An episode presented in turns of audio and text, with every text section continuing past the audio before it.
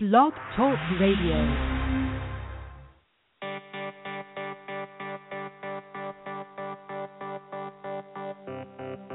Anyone want coffee?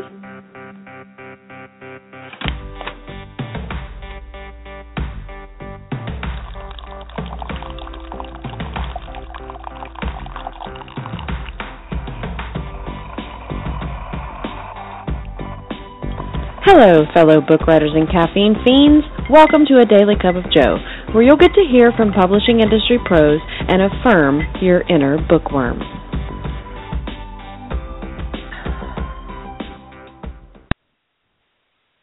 Good evening, listeners. I, my name is Ethan from One Guy's Guide to Good Reads, and I am welcoming you all to a very special edition of A Cup of Joe. Tonight, I have the great honor of hosting you guys in a special interview with the authors of Seven, a new novel releasing tomorrow.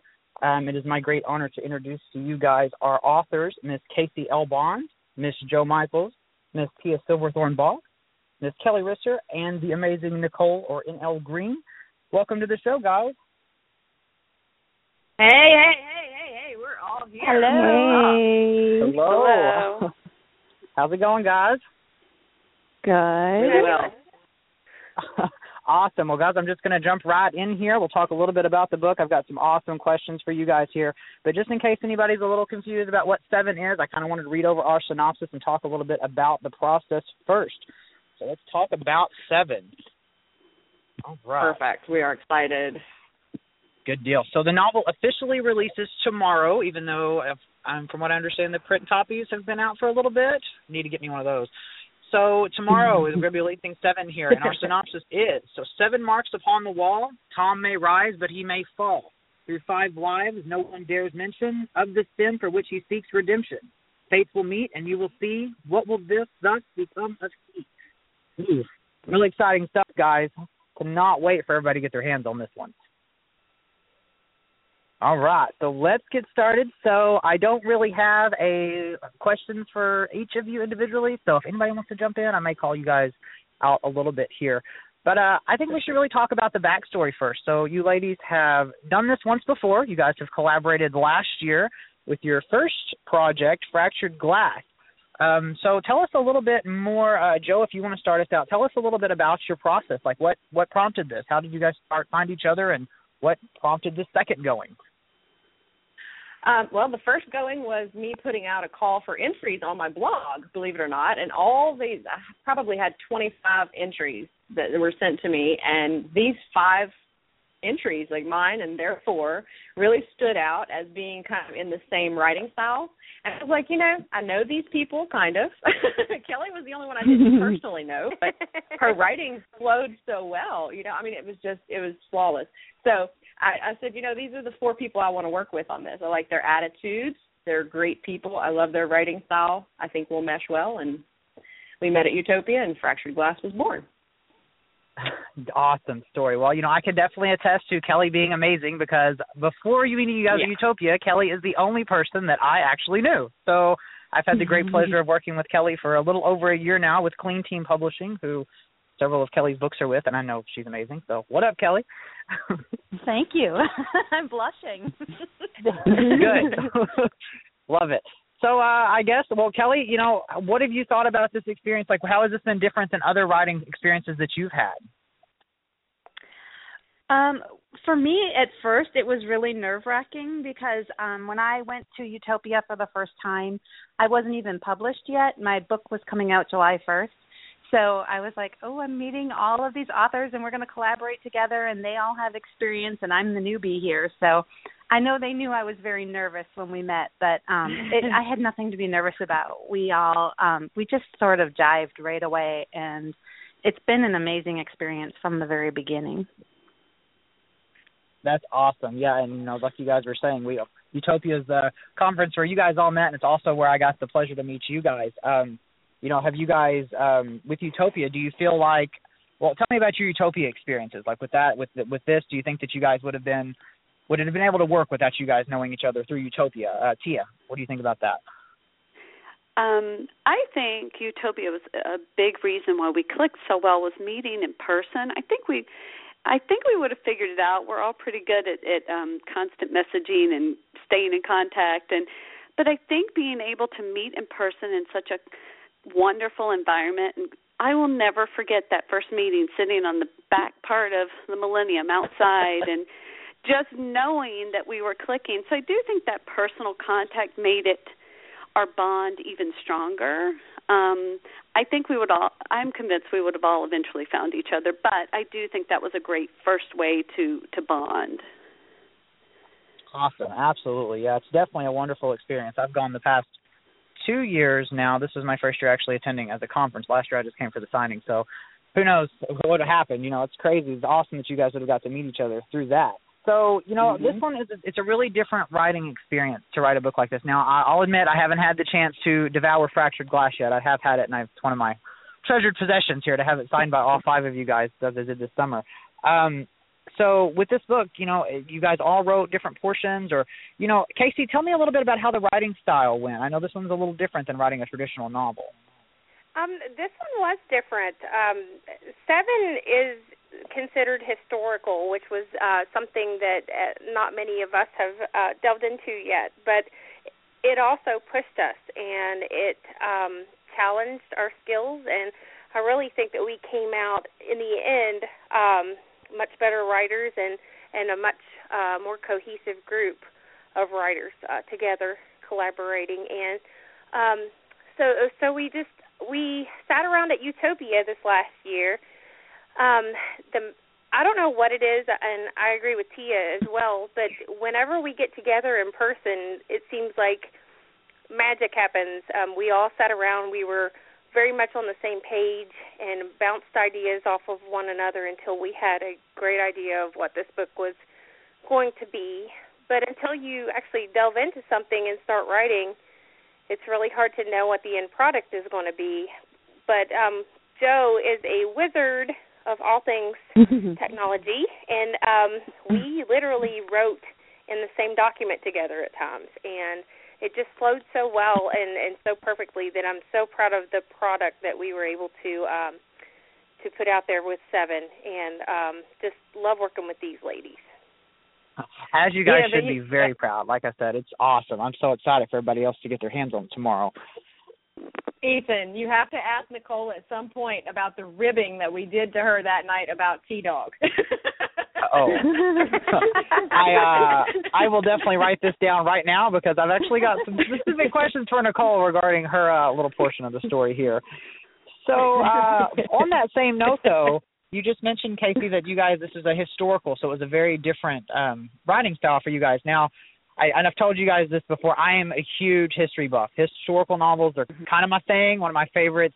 I absolutely that was my favorite part about Seven was getting to dive into the different time periods and different historical portions of it. You know, just seeing the different researches and facts and all the you know fun stuff you guys got to do with that. So you know, I'm I'm familiar with a lot of you guys' works and and historical. It really is. This was very different for a lot of you guys. So Nicole, what was your experience in writing a historical? Uh, you know, from a standpoint like this compared to what you've done before?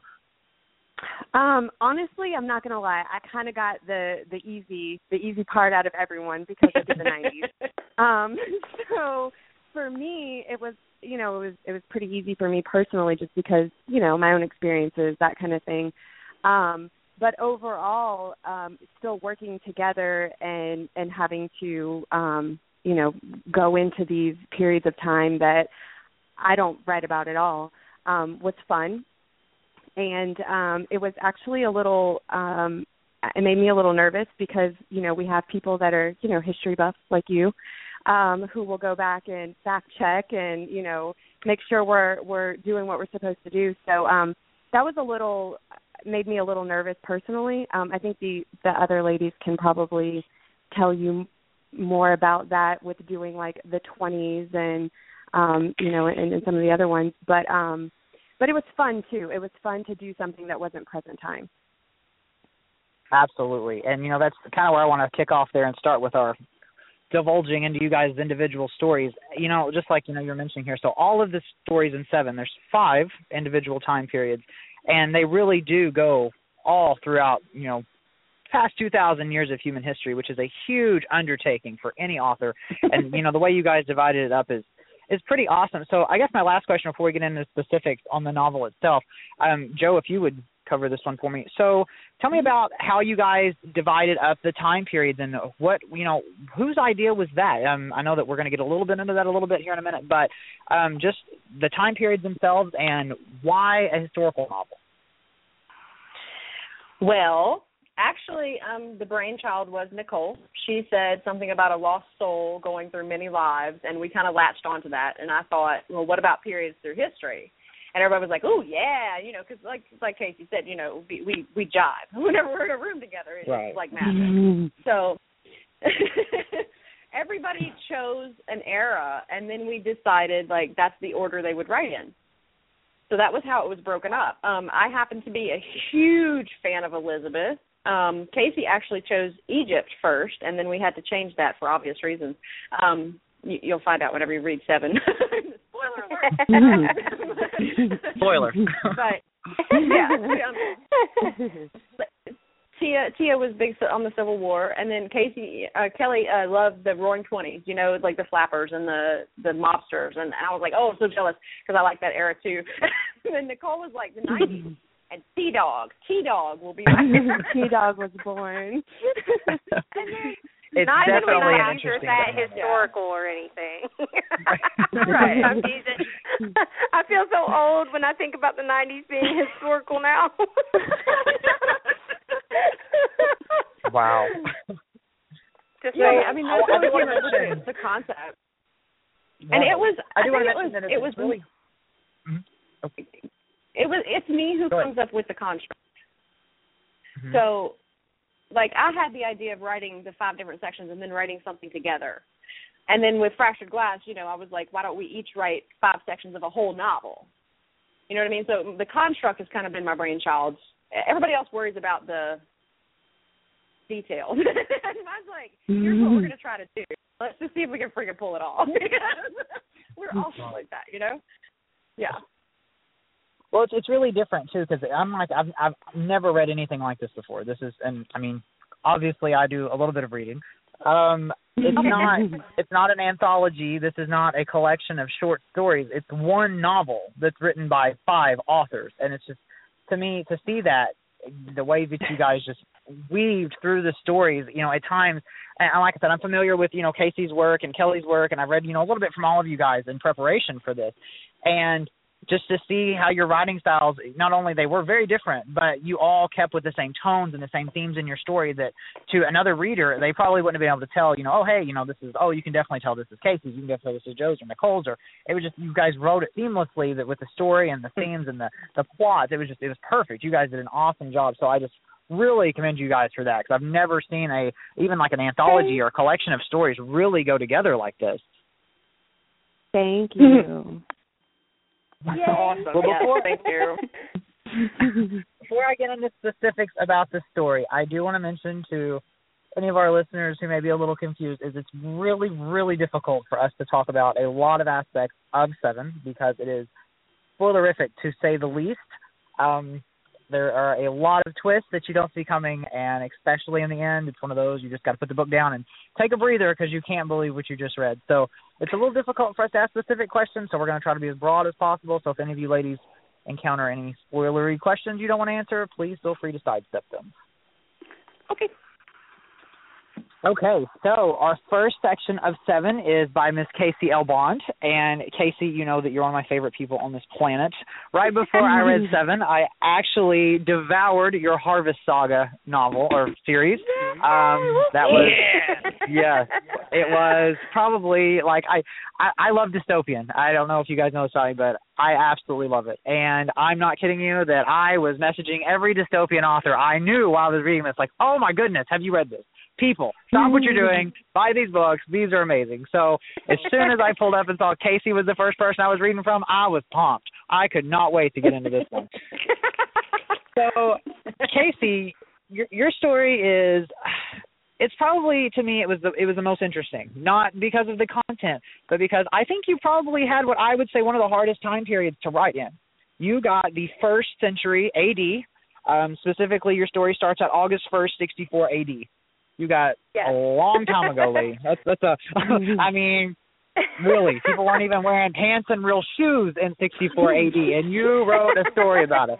So crazy. I mean, anybody who's familiar with history or knows even the basis of how we base our time periods on knows that the first century was a very, very instrumental time period in our history. Uh, specifically for you, you chose Rome and the time of Nero, the emperor, and right after the burning of Rome and all of the craziness that was going on in that area, even after you know the a crucifixion of Christ in the same time period. It was a very, very important part of, of our human history and even our current modern civilization. It's all revolved around things that happened in that time period. So, uh, Casey, I really want to know from you what kind of research did you do specifically for your part in Seven?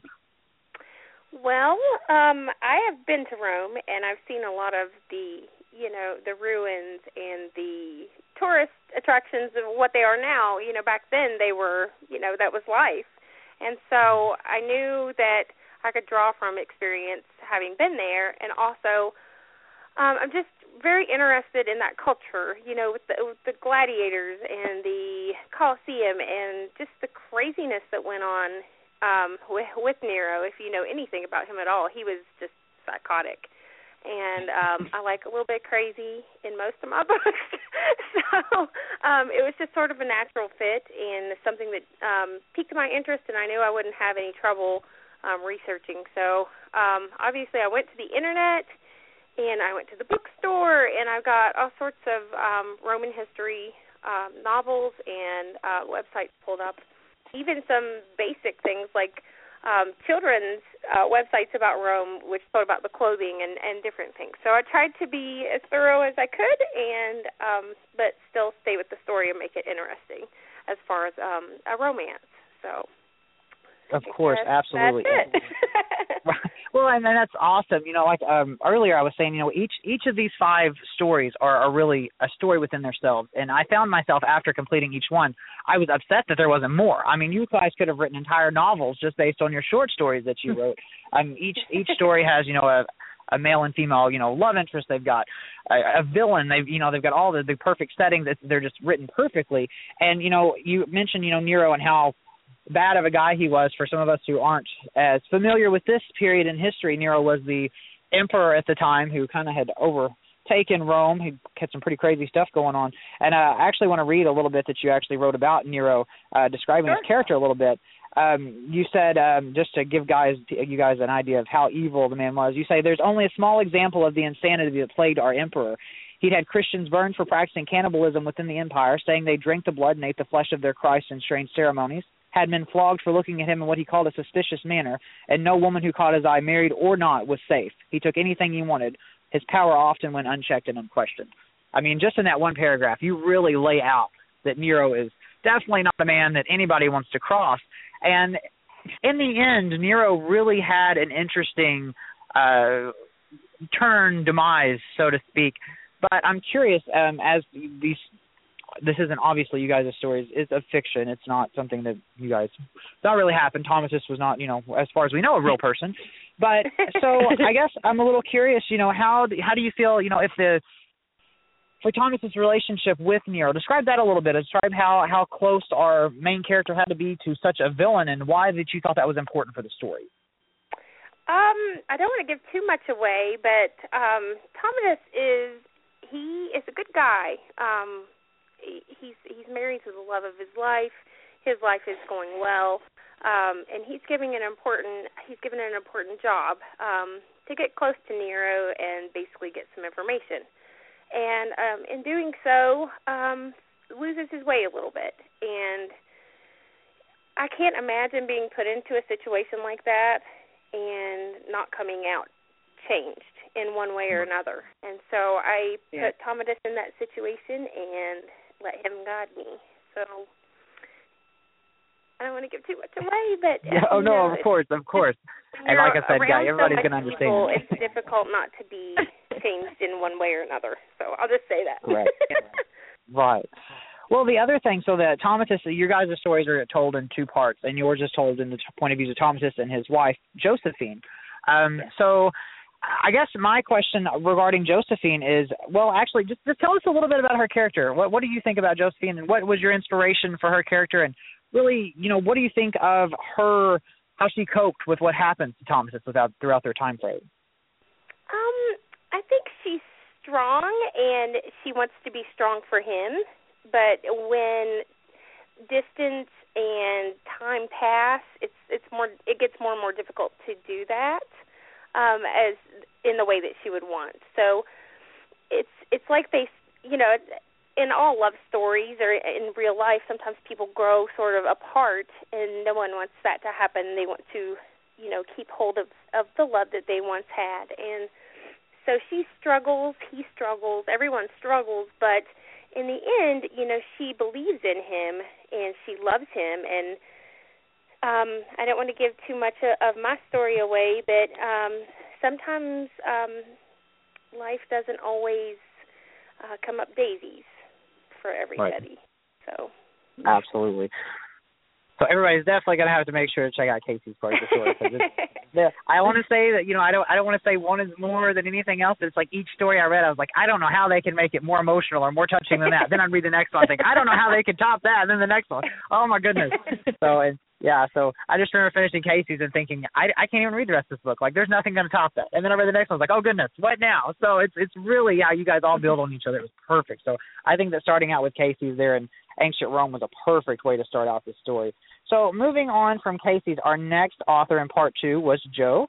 Uh, Jo, your story takes place starting September 24th, 1584, on the banks of the Thames near St. Paul's Cathedral. So you, mm-hmm. we jumped a little bit, about 500 years here, a little over 500 years, kind of a, kind of a massive change. So Jo, talk to us. What happens between Casey's time and our time, and let's talk about your research regarding the medieval period that you chose.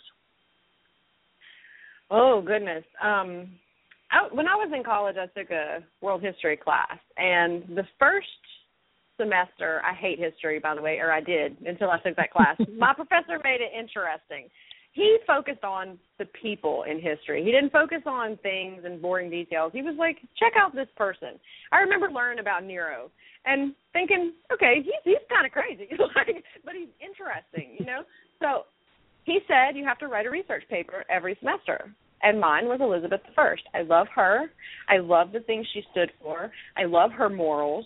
I have probably read every book you can imagine on Elizabeth and her mother, Anne Boleyn, and Henry VIII's second wife, and you know his third wife, his fourth. I, I've read a book on Jane Seymour. like, you know, I, I love it. I so got into it after that class, and so when the opportunity here came, I was like, Elizabeth is like a no brainer because I love her.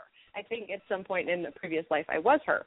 Um, between Casey's period and my period, I would say um, Thomas Thomas's soul was in stasis. You know, he was waiting for that certain period where he would have to face the particular sin that he faced in my section of the book.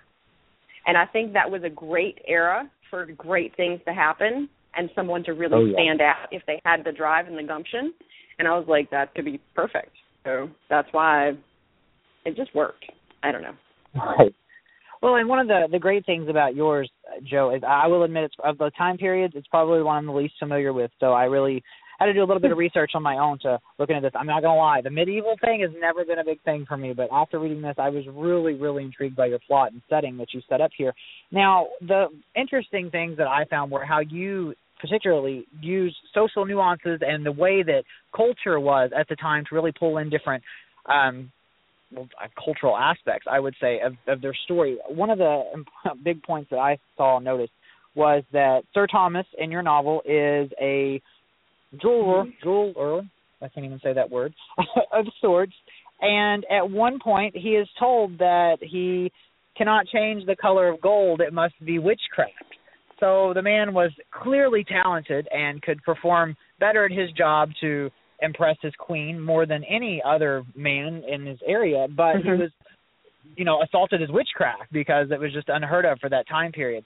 So I just really found it interesting that that's the angle that you took with this one. So tell me what else did you notice, you know, cultural wise and and how did that really implement your research? well, gems back then were typically set with wrapped wire and I thought it was it was that era specifically where they started to be set into prong setting. And I thought, you know, what if my guy was the one who came up with that idea? Diamonds were generally black and called jet, so he needed to make something sparkle. In a way that it had never sparkled before because you know he really wanted to stand out and make make the queen take notice of him. You know what I mean? So Right. I thought, how awesome would it be if my guy could figure out a way to not only make gold stronger because it was weaker back then by mixing it with other metals, but also to change the color. And in my research, I found out that that was the also the era when people discovered how to change the color of gold to rose gold. They had a greenish colored gold, white gold. So it just it kind of fit. Oh yeah, absolutely. And you know, like I said, with your time period, you really went a, a lot. Or you know, there's a lot in here, a lot of setting. It's a lot of uh, character development, but a whole lot of you know setting and culture in this part, which was just amazing. So in your story, you go from different palaces, you know, Palace of Whitehall, Windsor. You know, Mhm. you're everywhere with the Queen, and you learn. You know, you really we see a lot about not only uh, Sir Thomas and Lady Kelly, uh, his wife in the novel, um, but also of the Queen Elizabeth herself. Um, so you know, like I said, each novel really it does feature its or section really has its own cast of characters. Um, Kelly really has an interesting role in this story, and it was it was really really one that really pulled me in a little bit. Um, talk about Kelly a little bit. What was your inspiration for her character, and and really what what was your take on her in the end? my inspiration for her character, and I'm not like blowing smoke up your butt, but um was Kelly herself because the character's named after Kelly Risser, and Kelly is such a sweet, like loving, accepting, just genuine person, and I thought that character needs to be a lot like Kelly. Like she needs she needs to accept things with grace and humility and be there for somebody that who's struggling. You know what I mean? And and and really see the good in somebody. And that's everything I see in Kelly. So I, I really drew my inspiration from her. Awesome. Aw. Kelly, did you catch those feels? Yes. I want to reach through and hug. Jo. I'm sorry. Phone hugs are permitted. so well, I have AT&T, um, so you know. Jo, my last question for you. In the end of your story, Sir Thomas is really faced with a a difficult decision, and I'm going to be honest. I don't know that I would have done anything different than he did. It's it's a really it's one that really leaves you thinking. You know, you kind of go back and forth, back and forth. You know, as part of you guys writing these stories, you really had to address each of your sins and how the characters, you know, I, I mean, not just not just as Thomas, but how any person, anybody in uh, mankind would, Mhm. you know, resolve these issues themselves. How do you feel about the decision that Sir Thomas ultimately makes, and do you feel like it really is a decision that most people would struggle with? Absolutely. I, all of my characters are very true to human nature. I'm very steadfast in that. If if I create a character, it's going to do what a human is going to do. It's not going to be perfect. They're not going to be flawless. They're going to have their things they want, and the the one thing he wanted was recognition and everything for what he worked so hard for, even though he was warned about it. You know what I mean? And but he had to pay a price for that because that is the nature of the seven deadly sins. Right. Absolutely, and they all definitely pay the price. That's that's for sure. you guys definitely pulled on our heartstrings with that one. But yeah, definitely. So yeah, Jo, your part was it was, it was a little rough. That was a rough reading one. I I got to say that one kind of hit me in the feels a little bit. but it's the next one here. It was definitely so, so our third part was written by Miss Tia Silverthorne Bach. And Tia, I told you as soon as I finished that as soon as I started and saw the dates, I saw it was Civil War era and I got pumped. Let me tell you guys, Civil War, that's my thing. So as soon as I saw those dates, I was like, this is going to be the one for me. I'm telling you. And Tia knocked it out of the park. So, Tia, with your section, part three, we are in Wake County, North Carolina, and the Anderson Homestead, and May 12th, 1863, right on the cusp of a crazy, crazy time in our nation's history. This is the first of the three stories where we see Thomas actually in the New World. So obviously, a lot has changed since the mid 1500s to the 19th century. So, Tia, talk to me a little bit about the development and where you went with your research, specifically regarding the 1860s in North Carolina. Well, it helps that I'm a Southern girl and am spent a good portion of my life there, but I've moved a lot. And I remember as a kid studying Civil War, and where I lived depended on how it was presented. I mean, this is still a very hotbed for us as a nation. I mean, this is still something people are very intimate about and have very big opinions. I mean, there were points in my studies that it was taught to me as the war of northern aggression. I told you.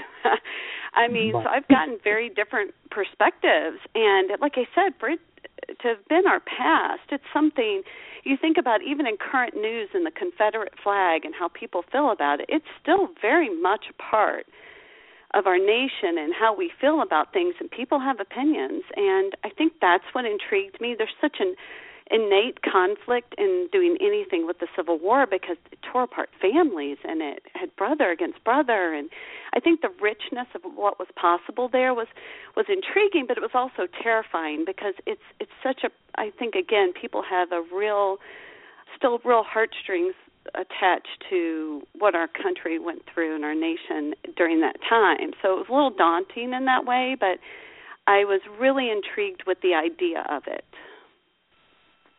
Absolutely, and just I mean, I mean, you had a.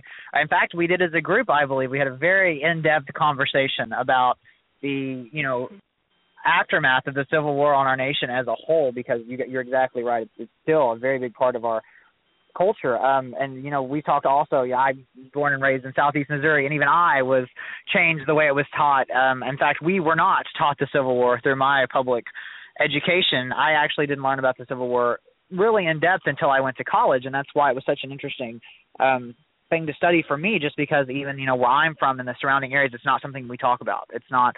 It's just such a cultural uh snafu. We don't think about it. We don't discuss it. And it's it's it's uncomfortable. It's a it's an uncomfortable you know pain point for a lot of people. And uh, you know a lot of cultures you know this is a really big part of our history that we really don't do as much with. So i was really really excited to see you uh, you know dive into this uh quite a bit.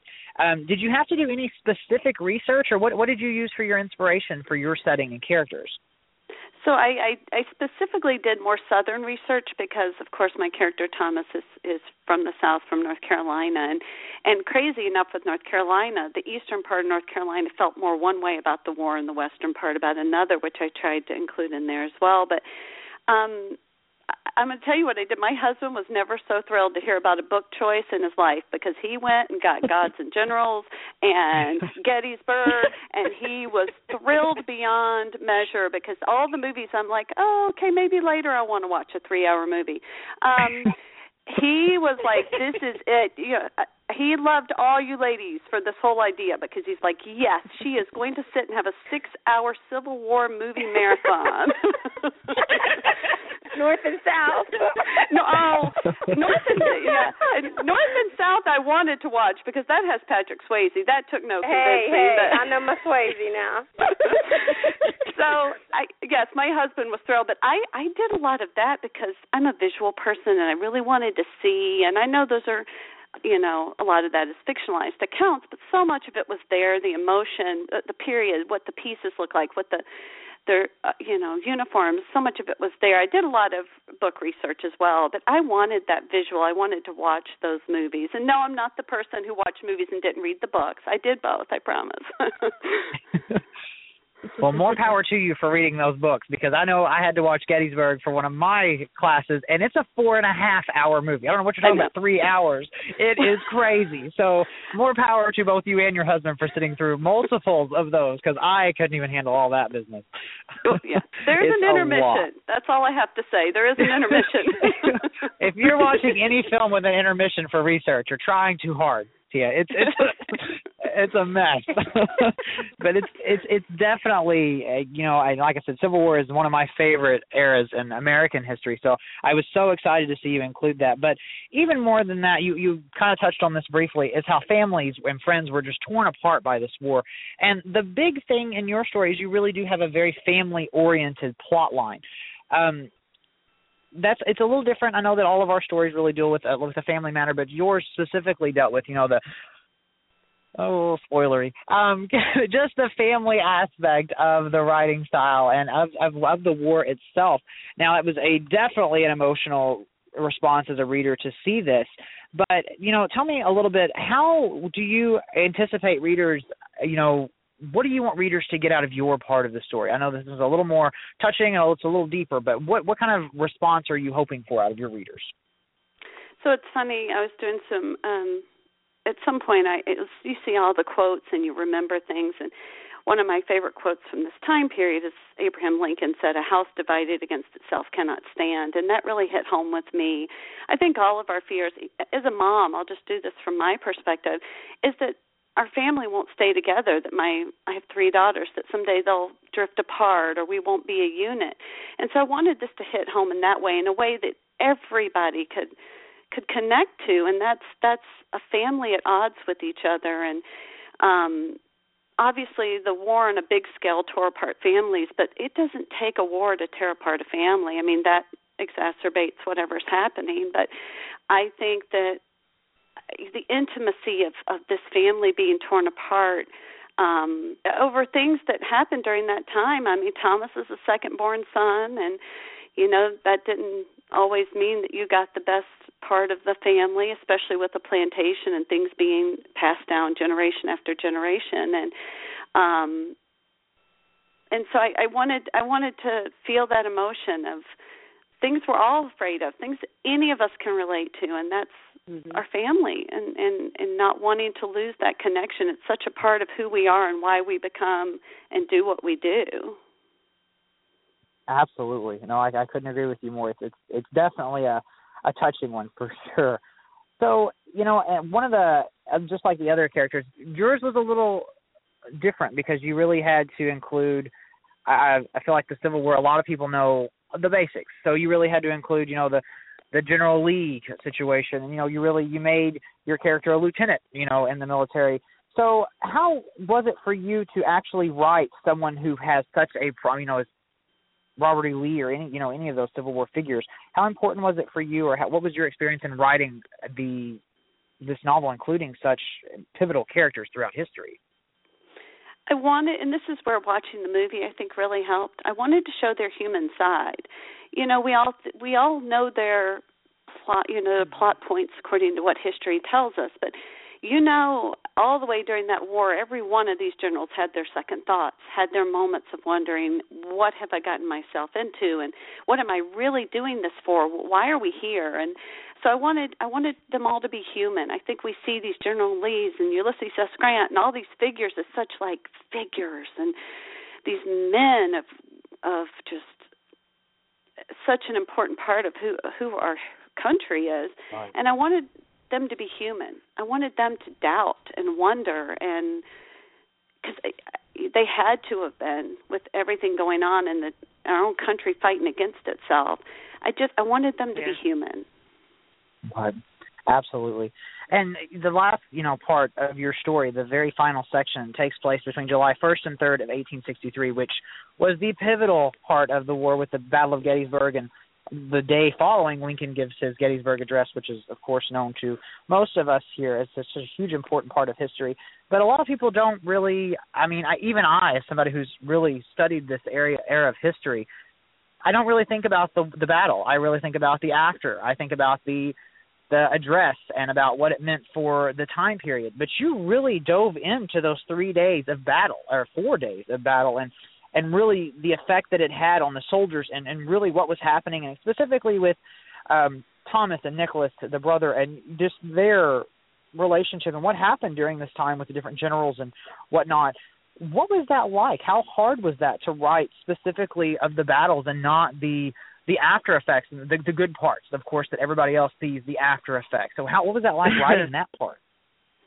It was terrifying. I, I remember the thing my brain connected to was the idea of Cemetery Ridge. It's one of the areas they go during the battle, and I thought, oh my gosh, if someone told me I had to go to Cemetery Ridge to fight a battle, I wouldn't be feeling really good about my odds. Like right. that, really, the name of it even hit me that it's like cemetery ridge um okay i don't think this is going to go well um so i think that's part of it that it really i just kept thinking if I were there and how war changes you, war is ugly, and how war must change you even with your moral choices. Like, well, I'm killing, I'm killing for the country, and maybe if I have some issues with someone. I mean, where do you draw the line? A kill for my country or a kill for my own needs? Or I just imagine the conflict that must come with that. Um, again, my imagining of it. Um, and these aren't things I think about every day, so it was it was it was fascinating to think about. But and again, as we said early in the, when we first started talking, challenging because I hadn't done historical fiction. Um, but I think at the end of the day, we all want to write stories about people and how they're affected by life and making tough decisions that aren't pretty. And sometimes we make them wrong, but we make them for the what we think are the right reasons at the time. So I think that was the part I focused on because if I would have focused on, oh no, if I don't show them going north and they actually went northwest, someone's going to be like, what is she doing? So um I I really tried to focus again on the human aspect of it, and not get overwhelmed with all the details and and how much this mm. actual battle meant to the war. Absolutely. And that's something important to point out as well for all of the stories is that even though this is historic fiction, um, I know a lot of readers are turned off by it when they hear the word historical. Oh, nope, not reading that. These really are not facts, you know, driven stories. These it really does tell a story that transcends through time. It's it's not anything like any historic novel that you know most people would have picked up in the past. So, you know, just like you said here, it's, it's not an emphasis on the facts or the what happened. It's it's the time period and the the way that you guys were able to mm-hmm. emulate what was going on with the inside of our characters, and as well as you know what was reflected throughout society at the time in the different areas. So it's definitely a huge, huge change, you know, in each story. So, you know, I definitely don't want readers, you know, just to think, oh, this is historical and place it in that category because it's it's so much more than just another historical novel. It's, it's really, really a lot deeper than just that.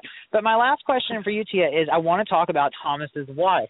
Thomas's wife is named Cassandra, aka Casey. I don't know if you guys are catching on to our theme here, but um so Cassandra is uh, a little bit interesting. She's she's really a firecracker. She really helps move Thomas's story around along, and she really I, I liked her a whole lot. So tell me a little bit about your experience of writing for Cassandra and about her inspiration for her character. I can really only imagine who. Uh, I can't. Well, you, just said the word firecracker. I think we all know where firecracker came from. I think Casey's raising her hand right now, and um. I have no um, idea. I will say, uh, Casey is Cassandra. You know, uh, is is Casey. I mean, I needed a bright light. I needed for Thomas to have that bright light, something that would just remind him what life was really about and what what he should focus on and a brightness. And if Casey's not oh. brightness and firecracker and and just a light, that was that really did inspire that character. I wanted Casey to be his his lighthouse, his way home, his hope. Mm. Aww. but well, you know we're going to cry at some point before the Stars thing is over. I volunteer as tribute. wow. well, as you guys can see, Tia's story is definitely a another one that pulls on your heartstrings. These are all really touching stories, so it's it's a really really special collection that you guys have put together. But I'm really, really excited to talk about our part four that was written by my dear friend Kelly Risser. Kelly, you are, I got to tell you, I've, I've messaged you after I read your part, and I was particularly upset that it ended because I really, really needed more. It was, uh, I definitely want to see you write more in this time period.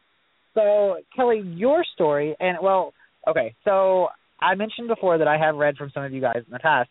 So I mentioned that I've worked with Kelly a little bit with our work with Clean Teen Publishing, um, who you're published through.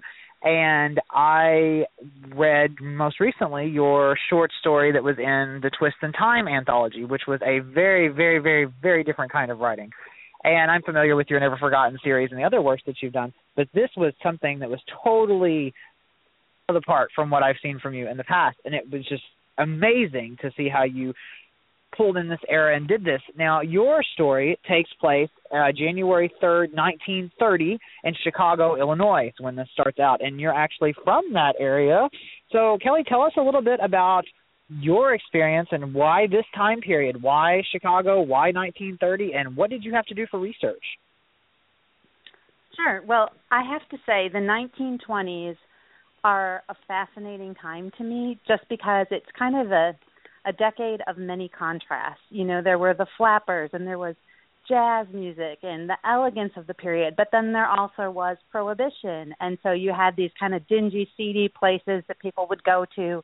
People were making bathtub gin. Um, and then, of course, in the Chicago area, you had a lot of um, corruption and mob activity, mainly at the hand of Al Capone. And now I grew up in the Milwaukee area, but I can tell you that all throughout the state of Wisconsin, Al, Al Capone is very infamous as well because he would often go into northern Wisconsin for um hiding out when he needed to. So, I mean, this era has kind of been something in the back of my mind, something I've been interested in pretty much my whole life. Um, I also, my grandmother had been a young woman in the 1920s. So for me, I had that personal tie too. So just a lot of things that drew me to that era. Why I specifically chose 1930 is because, of course, the stock market crashed. And so we're starting to see this change happening, but it's not um, the full Great Depression yet, right? So it's a very, Mm-hmm. very interesting period of history. Right. Yeah, and another one, you know, the 20th century, it, there's it's arguably the most confusing and fast-paced century that's ever happened in human history. I mean, we start out the century with very much a low key society and within the first 10 years the first decade of the century we're flying. We're traveling across oceans and steamships and cruise lines and by the you know new millennium's hit. I mean think about the huge revolution we experienced just within that 100 year period and you're right in the middle of such a time. The stock market had just crashed not what 4 months prior to this? So i mean it's it's a huge huge change. Um with you know and you know a lot of people would think oh well you know the great depression was in great swing but a lot of people don't seem to realize that the effects of the depression really were they trickled on. It didn't really happen at the date. So you know at this time period in chicago things really weren't as bad as they would become. So it was definitely a a very challenging and it was a scary time for people. You know i you know your characters the depression really doesn't um come into effect as much in the story in this point as I think it would several years later. Um, but your characters uh, really kind of focuses on the character of Nicole um, a little bit more than Tommy, um, which we'll get there in a second. But so tell me, since the story kind of starts out with your character Nicole, which again, inspiration, hello. Um, tell me a little bit about Nicole, uh, her background, and Nicole. Like I said, this one's a little different because we start out with Nicole instead of Thomas and his reincarnation or as you would have it at this point. So tell me a little bit why it was important to really focus the story on Nicole at this point. Sure. Um, for me, Nicole is such a fascinating character because she is a single parent, which being a single parent I think is hard at any period of history, but um obviously I would think in, at the start of the Great Depression or even right before any you know in that time period especially very male dominated to be a single mother trying to make a living and take care of your child was very very difficult. So she had that piece, but on top of that Nicole had come from Wisconsin to Chicago with big dreams. Big dreams that changed when she got pregnant with her son.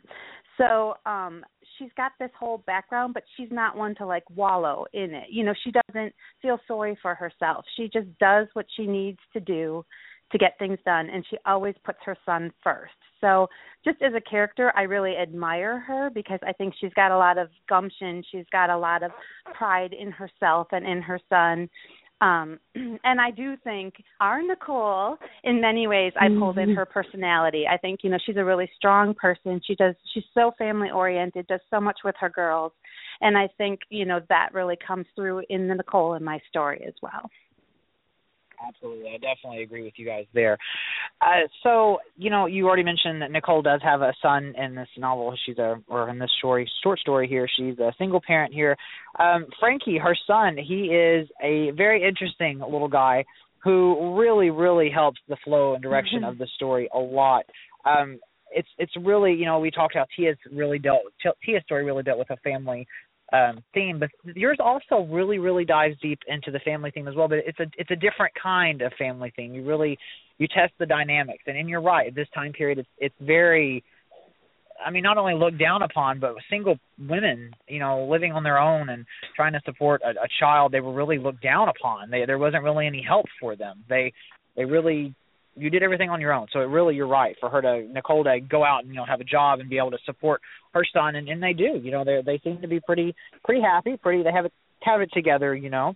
Um, so it it really was interesting to see that um, as a as a male reader who has you know learned a lot about different time periods and all this and that and the other to see that you know a strong female character in a time period where you generally wouldn't be able to see such a thing it was really really a interesting experience for me as well so with writing frankie particularly frankie really really plays a huge role in this novel has was that planned all along or did that kind of happen as the story went on i'm not a planner at all so i would say that um it sort of organically grew. I knew that I wanted Nicole to have a son and be a single mother, but um Frankie's role kind of grew, I think, throughout the story. But to me, he represents um you know, he's just he's so innocent and so um such a happy kid and so kind of grounded and I think, you know, that too is just another testament to how strong of a character Nicole is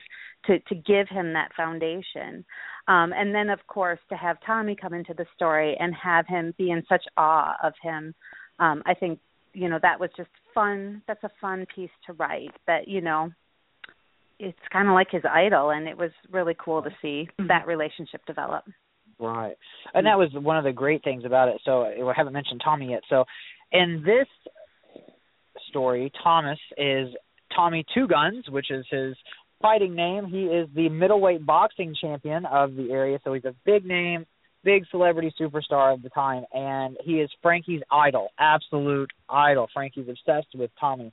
And it's really a it's actually how Nicole recognizes him as Nicole uh you write that Nicole had actually taken Frankie to a fight once um, to see, just to see Tommy. But since they really didn't have the money, they were so far away that Nicole felt bad that they had to sit so far away from the ring. But it didn't even matter to Frankie how far away or if they could see him or not. It was just the fact he could be there with his idol just to see him fight, and then for you to introduce him as such a huge character in Frankie's life. That's such a touching and emotional story. I just that was awesome. I definitely think that was just fantastic to do that.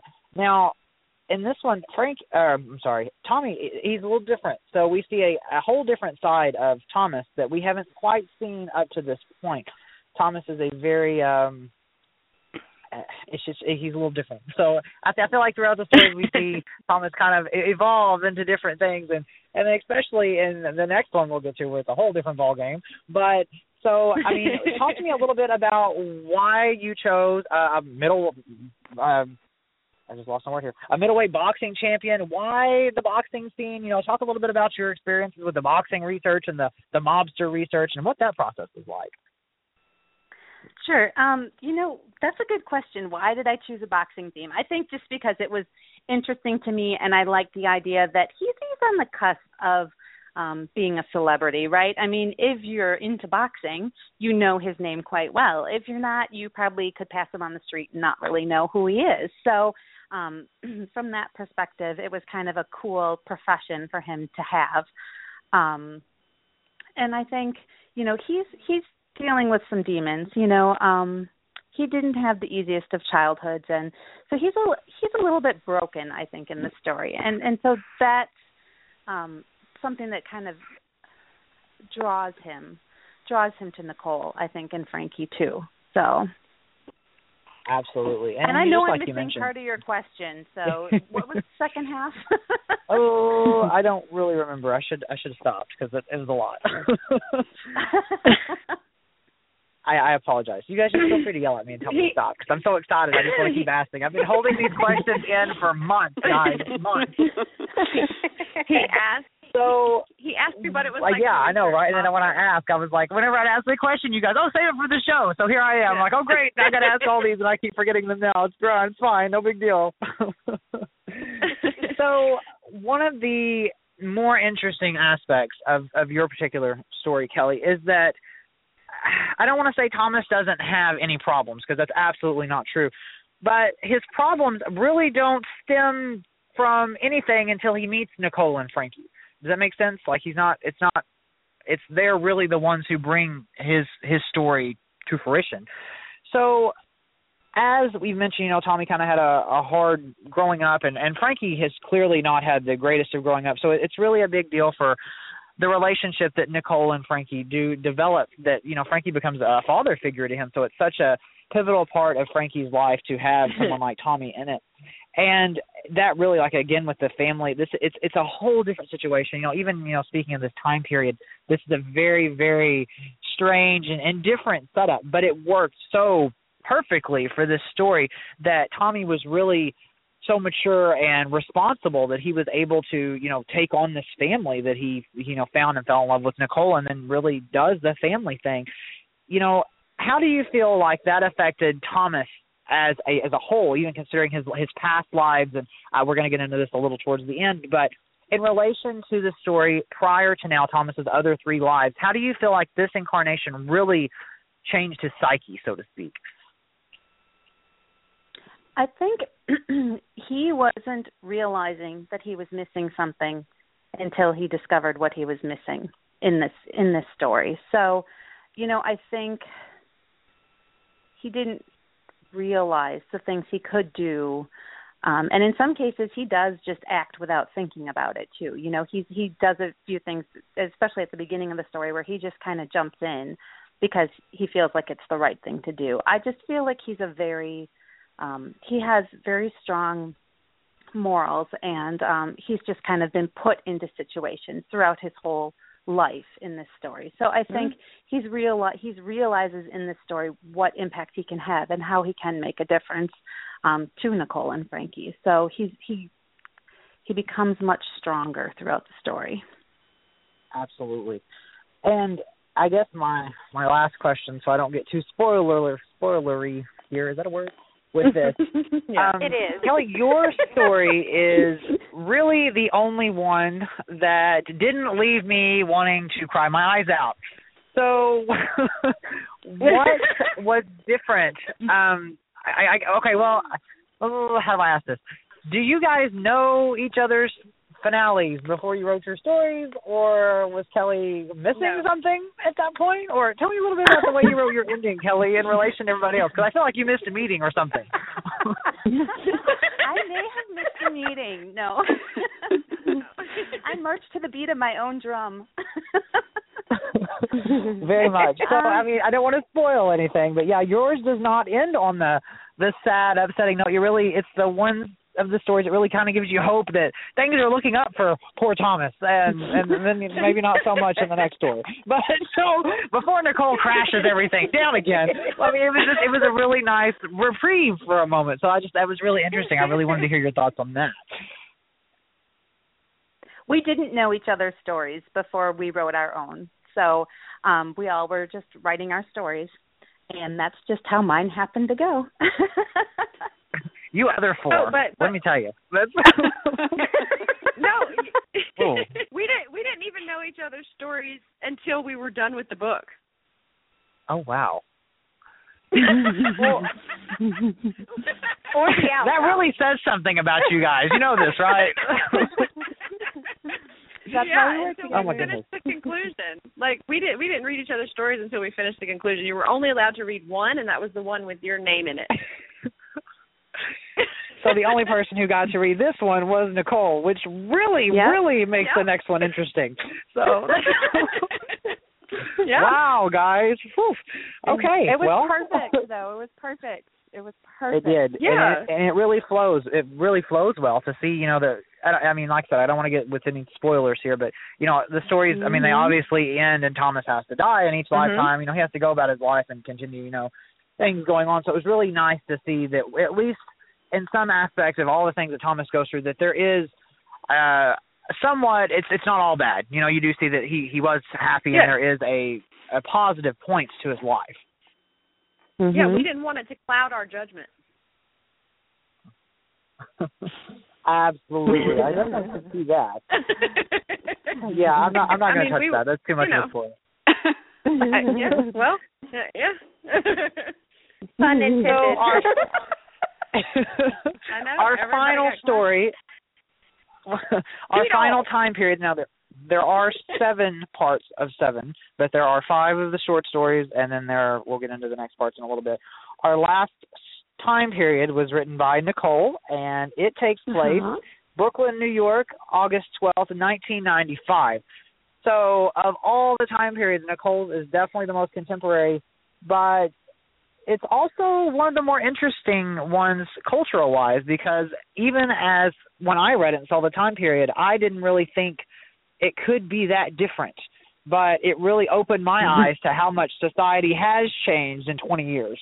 So just as a uh just to say, I was not even 4 years old at the time that Nicole's story takes place. So when I think back on this time period, all I remember is not not a lot. So I was barely walking and going to the bathroom on my own, and these things are happening on the streets of Brooklyn. So it's it's a big change. So Nicole, I want you to first just talk about why you chose this time period, and even though you know you guys lived it and you know have a little bit more experience with it, I know you had to do some research. Talk to me about that process a little bit. Um, so I did. I I- obviously I didn't. You know, I didn't grow up on the streets of Brooklyn. Um, but I um I I love the 90s even though I lived part of it. It actually is kind of my favorite. Um it, it it's so a mix up of so many things. Like so much was going on culturally, music, um just the, the the world was was changing and it was a time when um there was like you said there you know if you lived in a certain area you didn't know what was going on in the streets of Brooklyn. So um there was so much going on in different areas. Um but I grew up in a not so great area um even though it wasn't there and I saw the harsher things that were going on. So I kind of related to that too. Um so it although it was easy for me to write, it was still hard in the sense of, you know, a different area and my character you know, was a, a guy um in you know, on the streets and doing things that weren't good. Um and so although I could relate in the sense of seeing it, I you know, I, I don't know what it's like to be, you know, a drug dealer or anything like that. So um so it was fun for me. It was a little hard, but it was more fun than anything. I liked T Dog. he was um he was not perfect at all, but I I felt like he was real. Um and it was just it, it was exciting and fun for me to do. And like you pointed out that nobody knew what each other was writing, so I liked that in the end it was um it was kind of different too than than some of the others. Right, absolutely. So before we get too far into T Dog a little bit, I kind of wanted to read a paragraph that you'd written, kind of describing the setting. That you know, just as you said, it's a very not a great place in Brooklyn here. So you write that most everyone on the streets around them was a neighborhood local. Not many tourists ventured into this part of the hood. It wasn't the nicest area in town. In fact, it was one of the worst, and it didn't take long for outsiders to figure it out and return to where they came from. That made it easy to spot anyone that didn't belong, especially the thugs that may try to encroach on T Dog's turf. By the way his shoulders were set and his eyes were narrowed as he took everything in, she could tell he was looking for rival gang members who didn't belong. So you can see right there, as soon as we meet Thomas or T Dog, as he's known in this incarnation, that he is definitely not the wholesome, good natured, you know, Thomas that you meet on the streets and say, Hey, what up? Because based on our mm-hmm. other ones, he's a whole different Thomas. So I, I want to hear this T Dog story for one. But two, I want you to talk about that specifically. Why T Dog and why why that scene? Why is it important that we see the the drugs, the harsher language, the that kind of environment in this last story? Um, I, well, for me, I feel like that was, like I said, I kind of grew up around some of that, so that was that was the reality of of what a lot of people were going through in that time. It was harsh, um, the harsher language, the the hard exterior, um, you know, the way that you lived your life. But for me, in developing the character too, um, he needed he needed to to be that to then be something else later. Um, if that makes sense. um and i just you know i i don't know that was it, for me he was who spoke to me i'm i'm like kelly i don't plan a lot i just kind of write what what feels good and um I just kind of wrote the first line and uh that line in the first part of my section is the first line that I wrote and that kind of told me who who he was going to be. Um after of course our our powwow at Utopia where T-Dog was actually born. Um but uh he needed to be a rough guy. He needed to um to be that guy on the street so that as his character unfolded it, it made sense. And as the story itself went on the next section um it it it kind of you know led to what happened. Of course right. It's it's definitely a it ends with a bang. We'll just put it that way. So so tell us i want to hear this t dog story. What's what's the what's the lowdown on that one? Um well, um, so everyone, you know, can kind of chime in here if they would like to. to but um, I don't even know. We were we were talking and um, we we were talking about his his we came up with Tom Thomas first, I think, right? And then mm-hmm. um, T Dog and I I don't even know. when you chose the '90s, I don't know. We just started throwing names out there. P Dog stuff. Yeah. it's more of like dog, like a almost like a joke or a dare. She's like, I can roll with yeah. that. I mean, it's because like I said, I kind of. Go ahead. Sorry. Yeah, everybody called each other dog and Holmes and you know bra. yeah, yeah. so, like I said, I grew up with that. I mean, in my house, um, we we listen we listen to '90s rap and hip hop all the time. Um, I, I totally probably don't look like that, but um, I could recite like all of Snoop Dogg's lyrics. my husband and I like to do Warren G and Nate Dogg often, so um, I kind of, you know, it, it kind of just, you know, it, it's just a thing. It, it just rolled off and it was good. But when we were talking about it, it sounded right. So I, you know, it, I I wrote it. In my opinion, I wrote it. I wrote it pretty well. he totally was. A I definitely agree. like I said, I yes, was I was only well. three and a half at the time, so I don't remember this, but I I very much this is exactly how I picture the streets of New York in 1995. Exactly. So it's yeah. the the the damp, dark, but then the bright colors and the the music, and that was really that's another thing. You really did tie in a lot of music. You talk about Ice Cube and different bands and their music and stuff, you know, that are included playing at parties and various yeah. things. Like you really did tie yeah. in a lot of the culture. I mean, I was still young at that time too, but I remember. I mean, just culture was was a huge thing, a huge thing. Um, brands, music, you know, all of that kind of defined a person at the time. So I tried to tie that in so that anybody that grew up in that time would would relate to that. And like I think all, everyone has said it so far, is making the character um, a real person and and being able to relate to them, and it not being about the time of the story as much as the characters um, in that time. Right, and and that's why I would argue that you had one of the more difficult time periods to write in because most people who are reading this would have been around during that time period. So there's going to be a lot yeah. that they're going to be trying to relate to, and they're they're going to see that. So it was it was really really interesting to see a one of the novel or one of the settings that was set in a time where I mean I guess it's the only time period that any of us were alive during, I suppose. So that's got to be you know nerve wracking to know. Oh gosh, all four of these girls lived this time period, so I got to get this right. So and you did a great job with it. Thank you.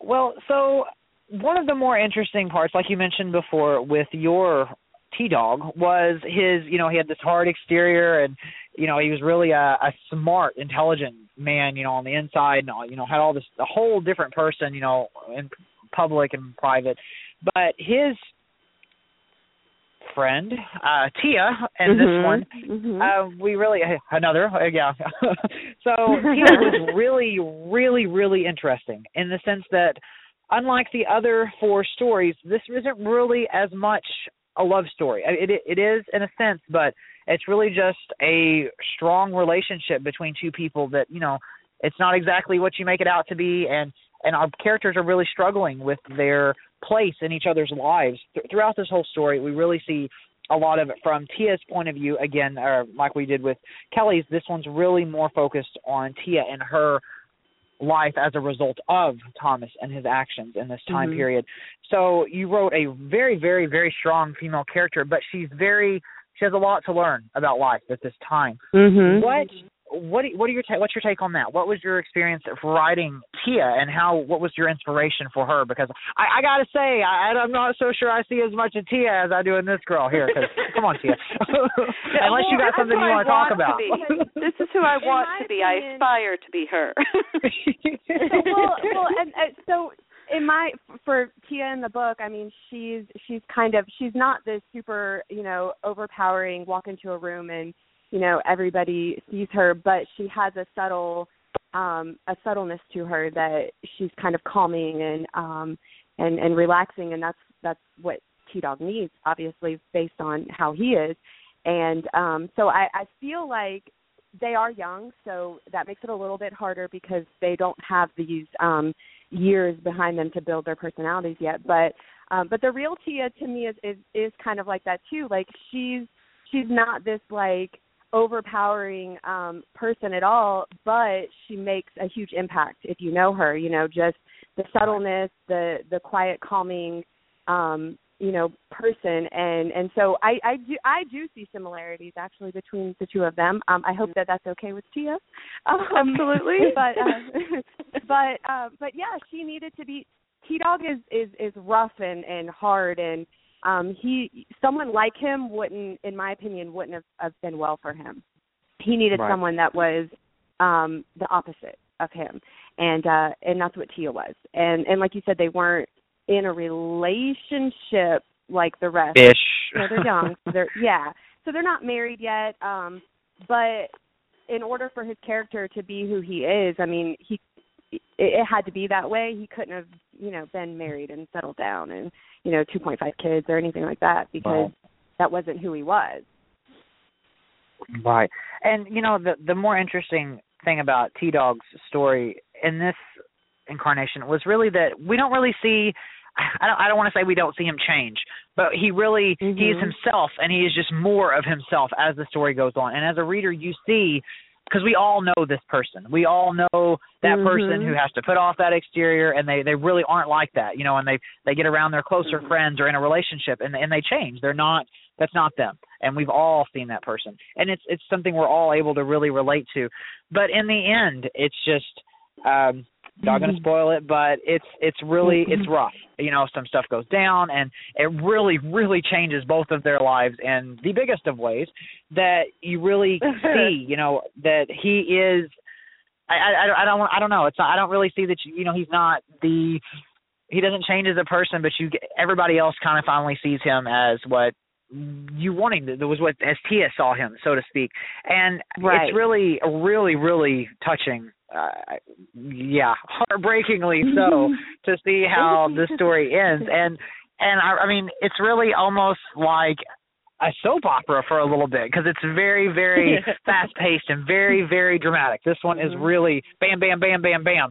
So um, what are you hoping? Uh, what, what's the reaction that you've received so far from early readers or from your peers? What What are people saying about this incarnation of Thomas? Um, well, from you know, obviously the group, I've got fabulous, um, you know, remarks from everyone, which of course makes me all happy. And after they tell me stuff, I, you know, go tell my husband um, all the nice things people say. but um, um, from every, it, it totally just makes my day.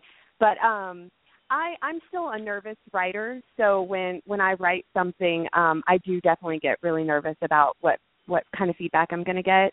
Um and as far as the group, it's always fabulous because they're honest with me and and we work so well together. So whenever the book, you know, gets published, I usually feel pretty good about it.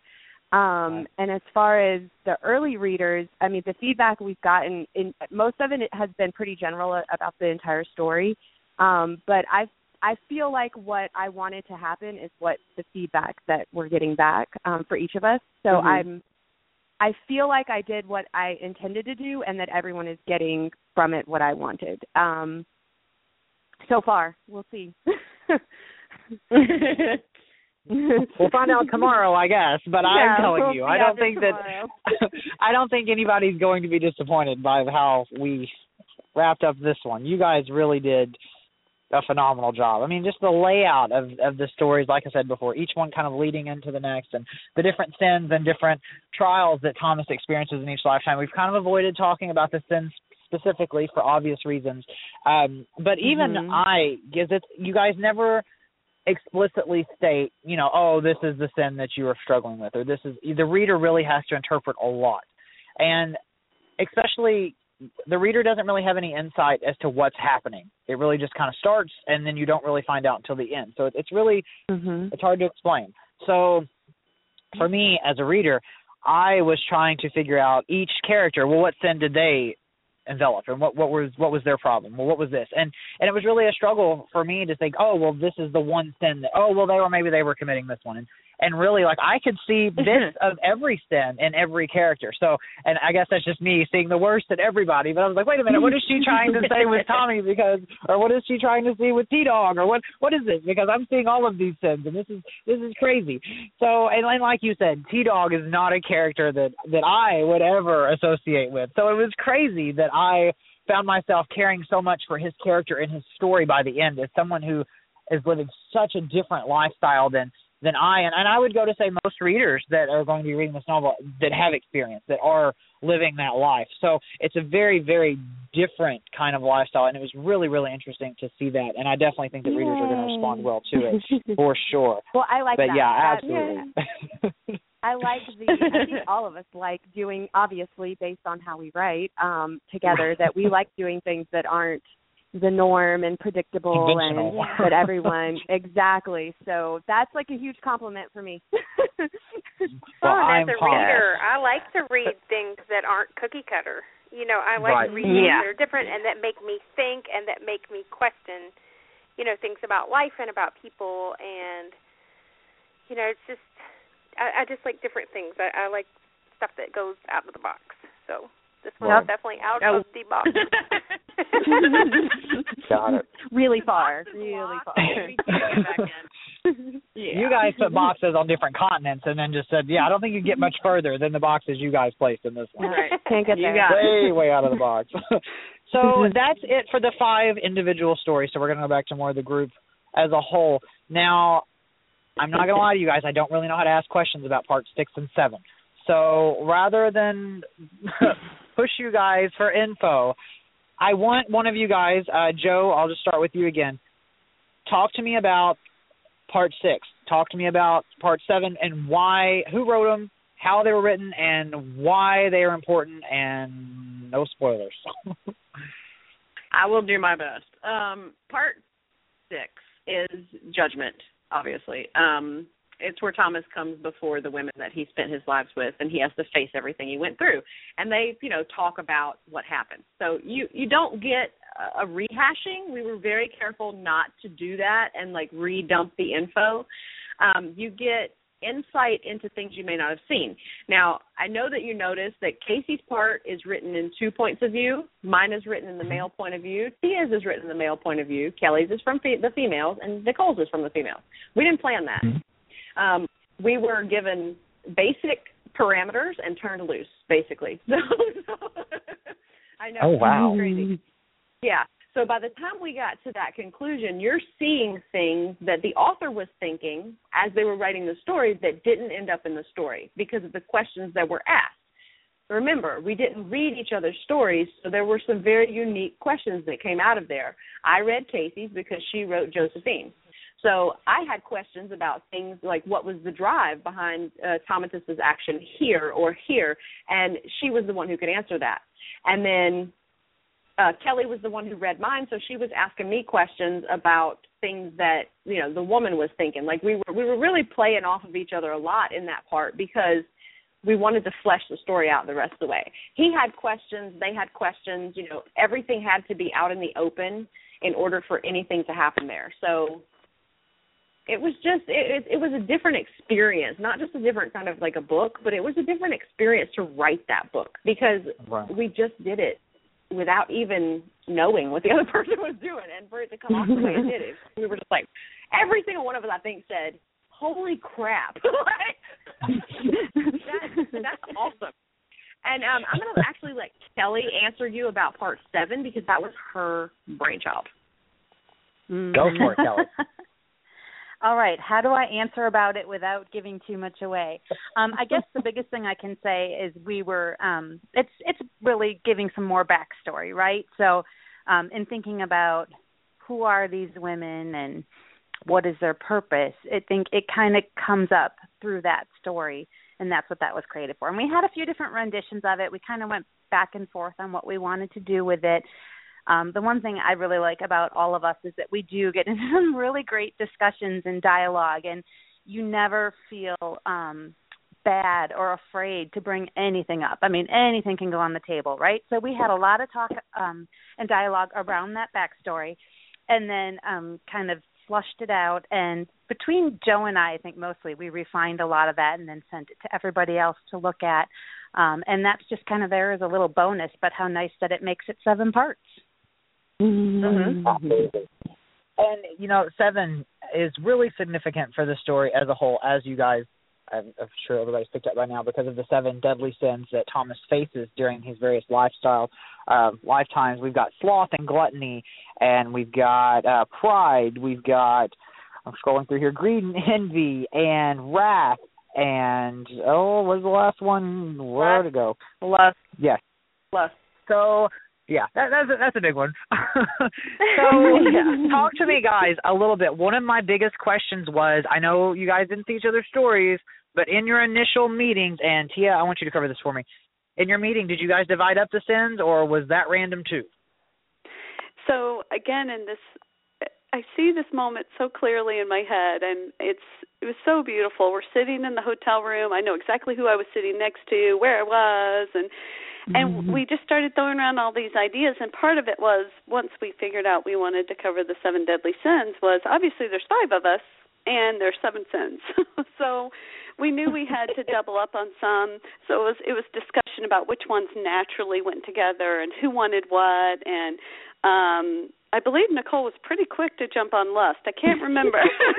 um, Yeah. but I was no, um, in my head and had to yeah. so it was just fun. I, I think we it ended up we we it's not like we had to fight it out. No, I wanted that one. It we just kind of naturally Mm-hmm. picked the ones we picked and I think it had a lot to do with the the errors that we already had in our Mm-hmm. head and so that was the really cool part of it is it just fell into place. There was never a moment of you know somebody sulking in the corner like I'm the one who wanted pride, you know. It just it just it just worked. I, I wish I wish all of my life worked like this. That's that's all I could say. Definitely. So another interesting part about part six, or is this part seven? I'm, I'm in my book right now, and I'm, I'm kind of trying to flip. The actual trial itself, you guys broke the individual trials up into sections, just as though you did your mm-hmm. five individual parts of your story. Now, preceding each trial of that character, you guys included quotes that kind of reflected a little bit on that character's story and the trial they were about to face. So let's see, uh, Nicole, talk to me a little bit about the quotes. Where did you guys get the quotes from, and was that why was that important? Um, actually, I don't know if I'm the right person to answer that. um, who? Who's- somebody? Uh, hold on. Yeah. No, I'm sorry. I just um went. Oh, who came up with the quote? Jo. Jo did. Jo, I think, right? So I think Yeah, Jo I wrote- that, I and wrote Jo them. has like a, a ri- yes. yeah. Well, Jo, what's up? Talk to me. um, I just I, I sat here and I thought out of the se- out of the sins that were committed and what what lessons would I want someone to take away from that book? So all the all the quotes that are in there are original and they're all from me. Um, the last one in the last part, section seven, is Kelly's. She wrote that quote. Um, but it was like these were the things we're trying to communicate to you in this book. They're they're the things that are at the heart of it. Um, they're about judgment and um, envy and pride and accepting other people and um, you know regret and showing your personality and who you truly are and, and it's just it's just things who I would I would I really want people to take away from the story. Right. So that's where those came from. And Yeah. well, and that's why I, I highlighted every one of them because the quotes were great, and I was like, "Wow, these are perfect. Where did she you. find these? I had no idea these were original quotes." So I uh I definitely need to make some quote art for uh quoting Jo Michaels now. This is gonna be kind of fun. Mhm. We're gonna get you on T-shirts, Jo. That's gonna be nice. Thank you. so Casey, I want you to talk to me a little bit about when you guys wrote these trials. Did you guys each write your own trial for your own story, and also what was it like writing the other side? You guys really, like you mentioned before, um, that we really see more of the story in the trials. We see what happens after the story ended to see what happens to our characters. What was that like, and how was that experience? And did it change your views of your original story to have to go back and write the after part? Um, the the ending and the judgment is very unique. Um, so, for instance, I wrote Commodus and Josephine in ancient Rome. I did not come up with his judgment. Um, Jo did. Um, The woman who was named after the female character got to judge the story. so it was just it's very Nice. neat. exactly.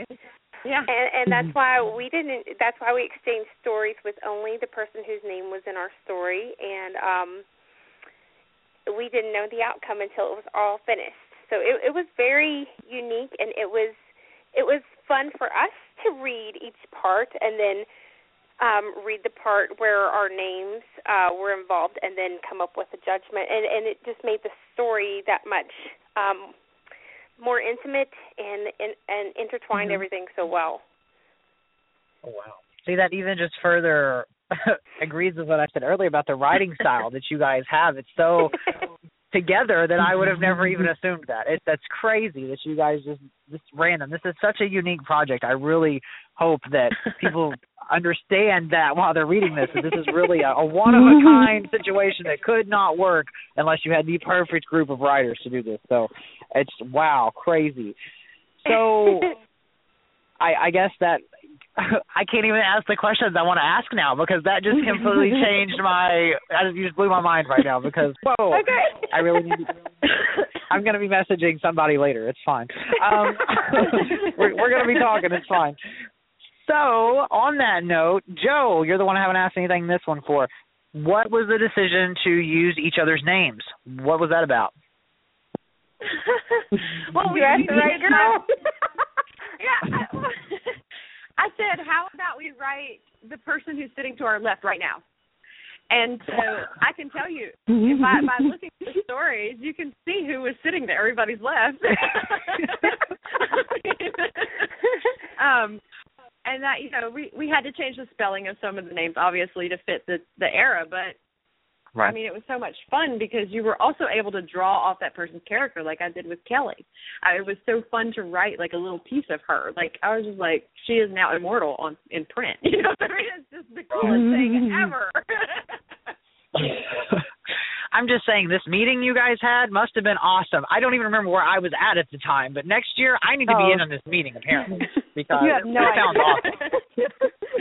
As long as you I just in the remember that- and be quiet.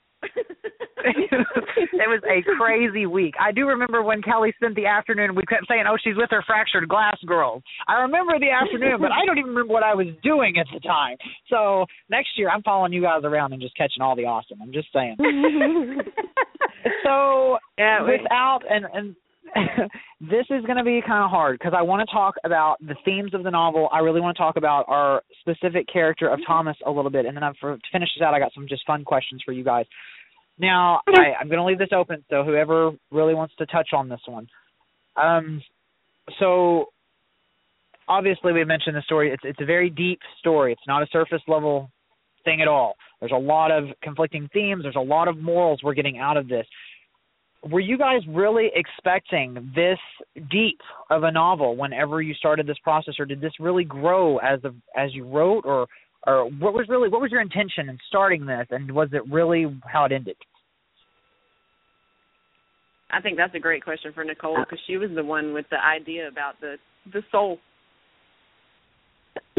Um, so it, it's kind of funny. Um, I um initially I just expect to have fun with this group. Like um when we wrote Fractured Glass, it was obviously new and it's just fun and you know fabulous and it, something amazing came out of it. But the process itself for me was actually better than the final product because it's just you know it's something for me forever that I'll have. Um, so I was super super excited about just getting together and writing another book. Um, it's it's encouraging. I learned the whole time, you know. So again, I just want another great experience. Um, so when we first started and and we started talking about things, uh, for me, I could tell it was going to be a little bit deeper. Um, as the as the story progressed, um, I think it got it got way more intense and way more deeper than I anticipated it would. Um, again, I was I, I was like, you know, it'll be fun, it'll be amazing, but it turned into, in my opinion, um, something really intense that I don't think I actually thought it would be that intense when we first started talking about it. Um, right. So that's that's just you know Yeah. that's me, and, and and it's amazing, and I'm super super like it, it's it's an amazing book. Um, I knew it would be good. I knew it would be great, but um, it's a little bit more intense, I think, than I actually thought it would be. Right, yeah, blame it on absolutely. And- Casey. Yeah, that's Casey.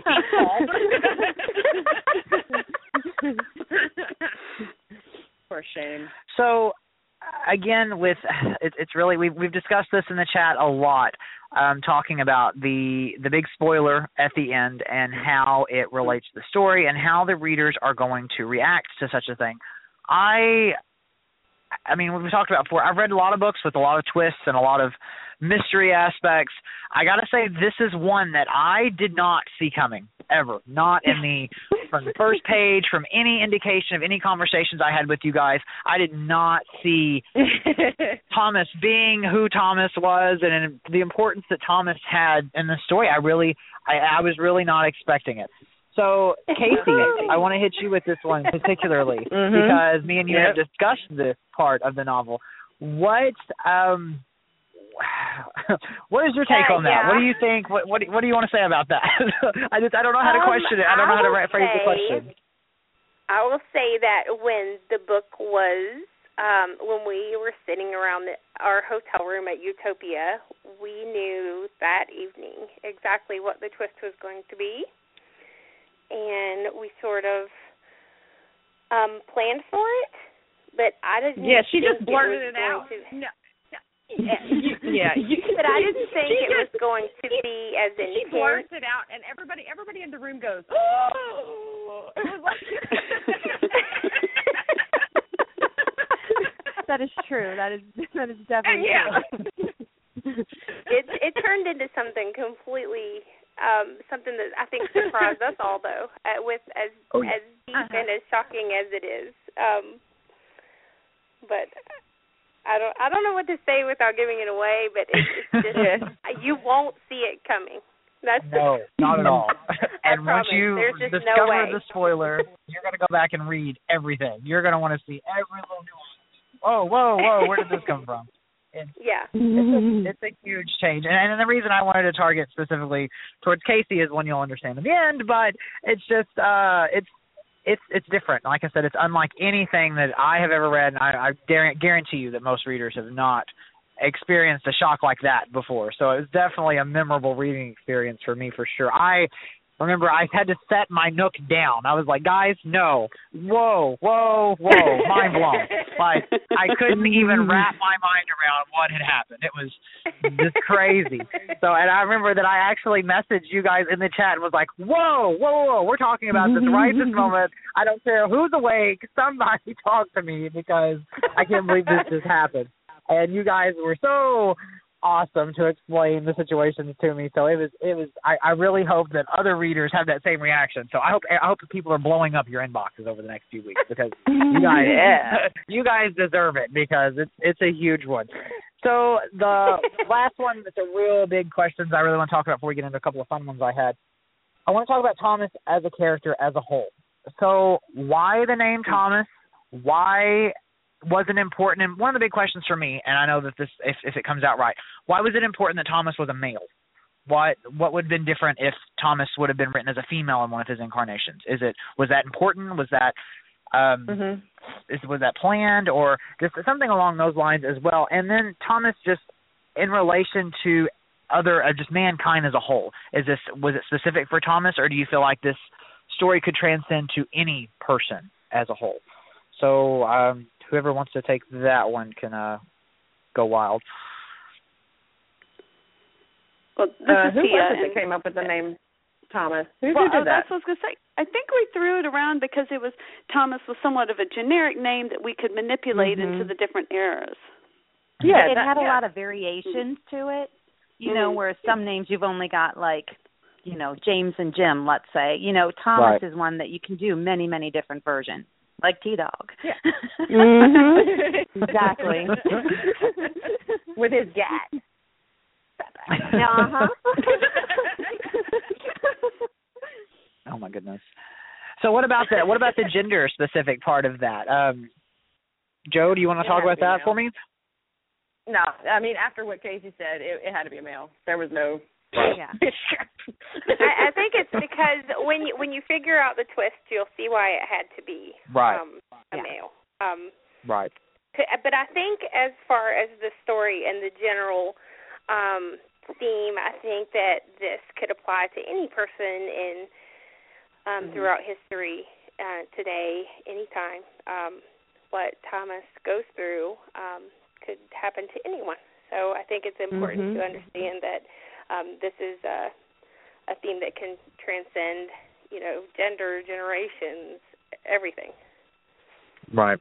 The the reason the the the gender thing I found to be really interesting once I finished because it really was reflective on both me as a as a reader and as a male that I was able to you know really relate to the the struggles that Thomas was going through the different times and at the society you know changes that he was going through.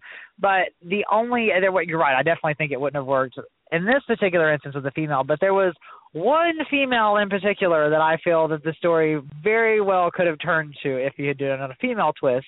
I don't I'm not gonna spoil it or whatever. But uh it's kind of the same vibe that we got off of Thomas. I feel like that we could have went with a female twist as well. So I think that the story that there's a lot of Yeah. potential for stories like this with different characters. And I, I really just love how you guys were able just to integrate everything. So a huge kudos to you Mhm. guys in the end. It was just it was definitely just an amazing experience to read.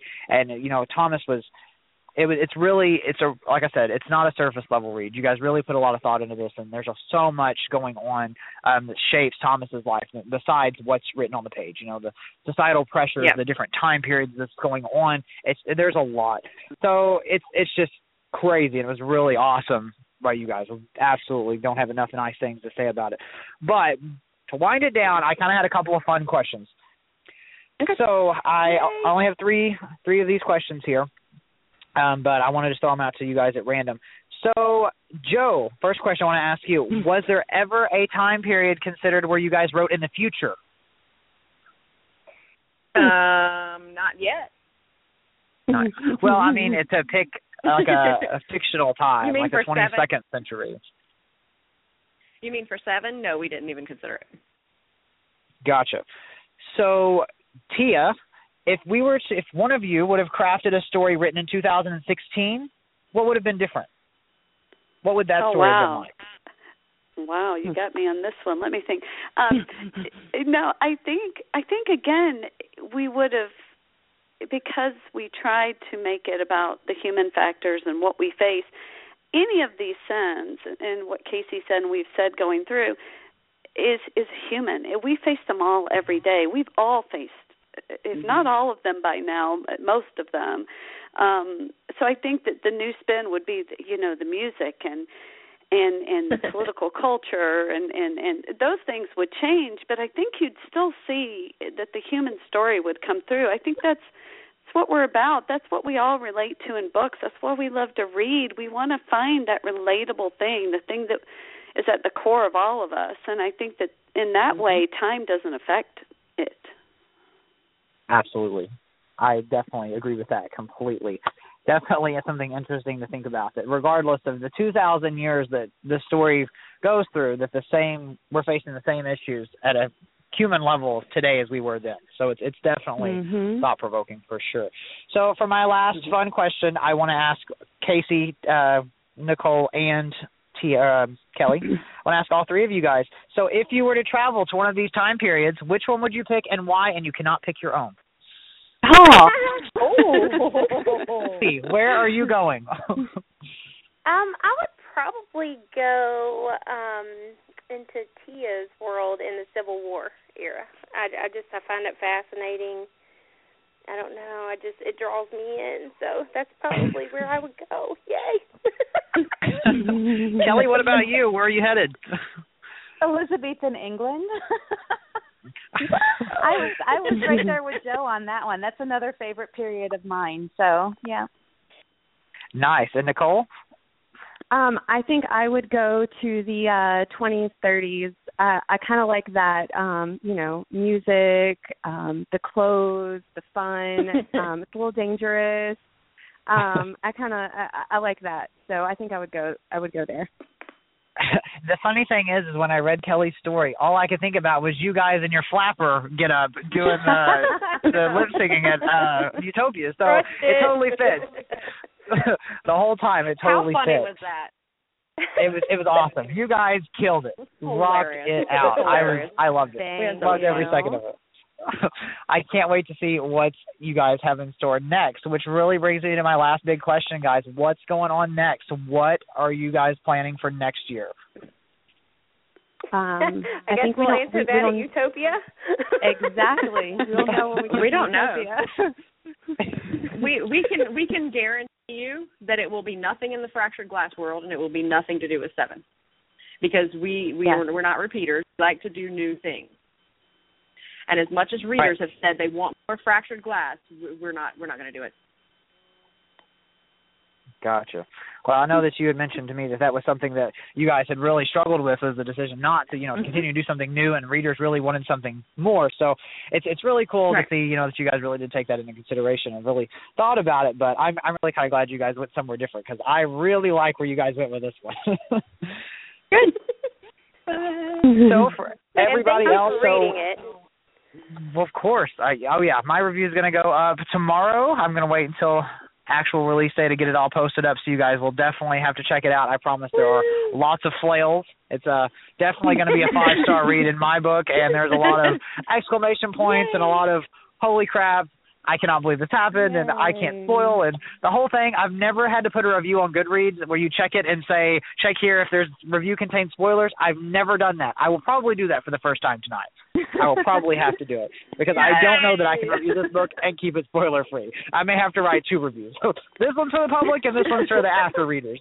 It's fine, no big deal. Censored and But uncensored. like, but like we mentioned before, so the book is releasing on ebook tomorrow, but it is already available in print. Is that correct? Yes. Mm-hmm. Yes. Okay, Jo. Is there anything else that readers need to know about the book release tomorrow? Is there the, the Facebook party? You guys want to tell me about that? Um, I will actually let Nicole tell you about that. Oh, Nicole. Shoot at Oh. it. And then Kelly Kelly Well- gets to talk about the swag. Um, well, um, Facebook party all day, first of all. Um, appearances by all of us randomly throughout the day and then later in the evening we'll all get together um, you know, to do one one hour of all of us at the same time. Um, I think all of us have some really cool uh, games and prizes planned. Um, but we'll also do a big one. I'll post it um, e- either tonight or in the morning. That any you know anyone buys the book and they'll win a twenty five dollar Amazon gift card, possibly. Um, Nice. So buy the book. Um, come play games. I, I don't even know what everyone else is giving away, but I think it's like a ton of stuff. so Well, I know I will certainly be there partying alongside you guys. I'm excited. Well, Kelly has some really awesome swag, and um, I would like for her to talk a little bit about how you can get hold of one of those and what they mean. All righty, will do. So we did things a little different with this book than we did with Fractured Glass. And what we have is each of us has a unique charm that represents our story and our characters, along with a character card. So when you see us this year at different events, different author and book events, you can come up to us and we'll have those pieces of swag with us. But we also have a necklace um, to collect all those charms on. So anyone who leaves a review and then gives us the link to the review, um, we will send them out one of these necklaces. So it's a limited supply, first come, first serve, but all of those who get up their reviews early um, will be able to get a necklace. Well, you know I'm all about some unique swag, so that is an awesome idea, and readers are going to jump all over that. so, real quick here to finish this out, guys, where can our readers find you here in the next few months? Are you guys going to be? I know several of you are going to be in Roanoke in April, and I will be seeing you then. You guys are going to be at Utopia. Does anybody else have anything coming up anytime soon that we need to know about? Um, I'm going to be in Orlando in March for Authors in the City. Nicole, that's me talking. um, and um, I I I, uh, I can't remember the date of it. It's like um, the 12th or 13th, I think, or something like that. Um, but it's Authors in the City in Orlando in March, and then um, for me personally, uh, I'm not doing anything again until June um, for Utopia, and then I'll be at PennedCon in um, I think it's September. September. Mhm. Mhm. And that's it for me. Um, I will be at RAI this year. That's in that's the first weekend in April. This is Jo, and I will also be at Utopia in June, and that's the only two conferences I will be at this year. And this Um, is Tia. I will be at the two Jo just mentioned, but I'll I'll be at PennedCon as well in September. I get to see you three times, Tia. Yeah. Oh, that yay! that, that that just made it totally worthwhile, right there, Ethan. I'm thrilled. Casey, where are we going to see you at? Um, I'll be at Roanoke, um, Utopia, Carolina Book Fest, and Rebels and Readers in West Virginia. Awesome. And Kelly? I'll be at Utopia um Once Upon a Book, which is it'll be the first one in Michigan, and then PennedCon. Nice. I will be seeing you guys at several of these events. I also plan on doing Roanoke, Utopia, PennedCon, and hopefully Stacey Works Once Upon a Book signing. I've really got my heart set on that one. So I'm really excited to get to see you guys in person now that I finally got to read this one. So expect flails and more hugs at that point as well. um, yeah, I am really pumped. So what is that? I, I'm supposed to be going to Dallas on Saturday, but I actually had to cancel that one. So my next author event is Roanoke. So I'm so excited. We're going to be taking a family vacation and making the 16 hour drive to the East Coast. So it's going to be a whole week full of fun with my family. So we are really, really excited about that. And we're going to do the whole DC thing for the first time. So Oh, definitely going to make it worth the trip. It will be Yeah. absolutely. but yeah, to round us out here, guys. So we've got seven. You guys' newest, latest release here. Um, award-winning authors of our fractured fractured glass novel last year. Here we are going to be releasing seven tonight at midnight. So getting pretty close here with the ebook release. The print copies are now on sale across platforms. Um, everything will be available here coming up soon. The Facebook party's coming up. Make sure you request. Um, um, yep, sign up to be there. Uh, make sure you're entering all for all this swag. Make sure you get your proofs of purchase in and all your reviews in so you guys can get in touch with that awesome swag that Kelly was talking about. Like I said before, guys, this novel is truly unlike anything I've ever read. And as someone whose life is absolutely devoted to literature and reading, it really was a fantastic experience all around. I cannot say how great of a pleasure it is to have spent the last couple hours with you guys here and the friendships we've made over the past couple of months talking about this. It's been a great honor. Jo, thank you so much for allowing me to steal your show for a night and talk to you guys. And that's really all I've got, guys. Do you guys have anything else you want to bring up or mention? Thank you. Nope. for being Yeah, on. thank you. Yep, Thanks for doing that. So Yes, wonderful, Thanks, Ethan. Ethan. Well, absolutely, ladies. It's been a pleasure. Anytime, you know, I'm always here to help out. And um, before you know, I go. Anybody else who's interested in following me over on the blog, I'm over at One Guy's Guide to Goodreads.blogspot.com. I've got a lot of fun content, cover reveals, and book reviews, things like that going on. I'm always at signing, so Scream. I'm usually wearing a crown. I guess starting this year, I'll be wearing a crown to every event. So it's where these lovely ladies first found me. So you know, never hesitate to reach out. I definitely love connecting with other readers, and I know all of our authors here love connecting with their readers as well. So definitely, you know, feel free to share the bookish love with all of us. And like I said, guys, it's been a real pleasure doing this tonight. Yep, it's been awesome. Thank you. Everybody you. who's listening, thank you guys for listening to A Daily Cup of Joe. Until next time, may your muse be loud and your coffee be hot.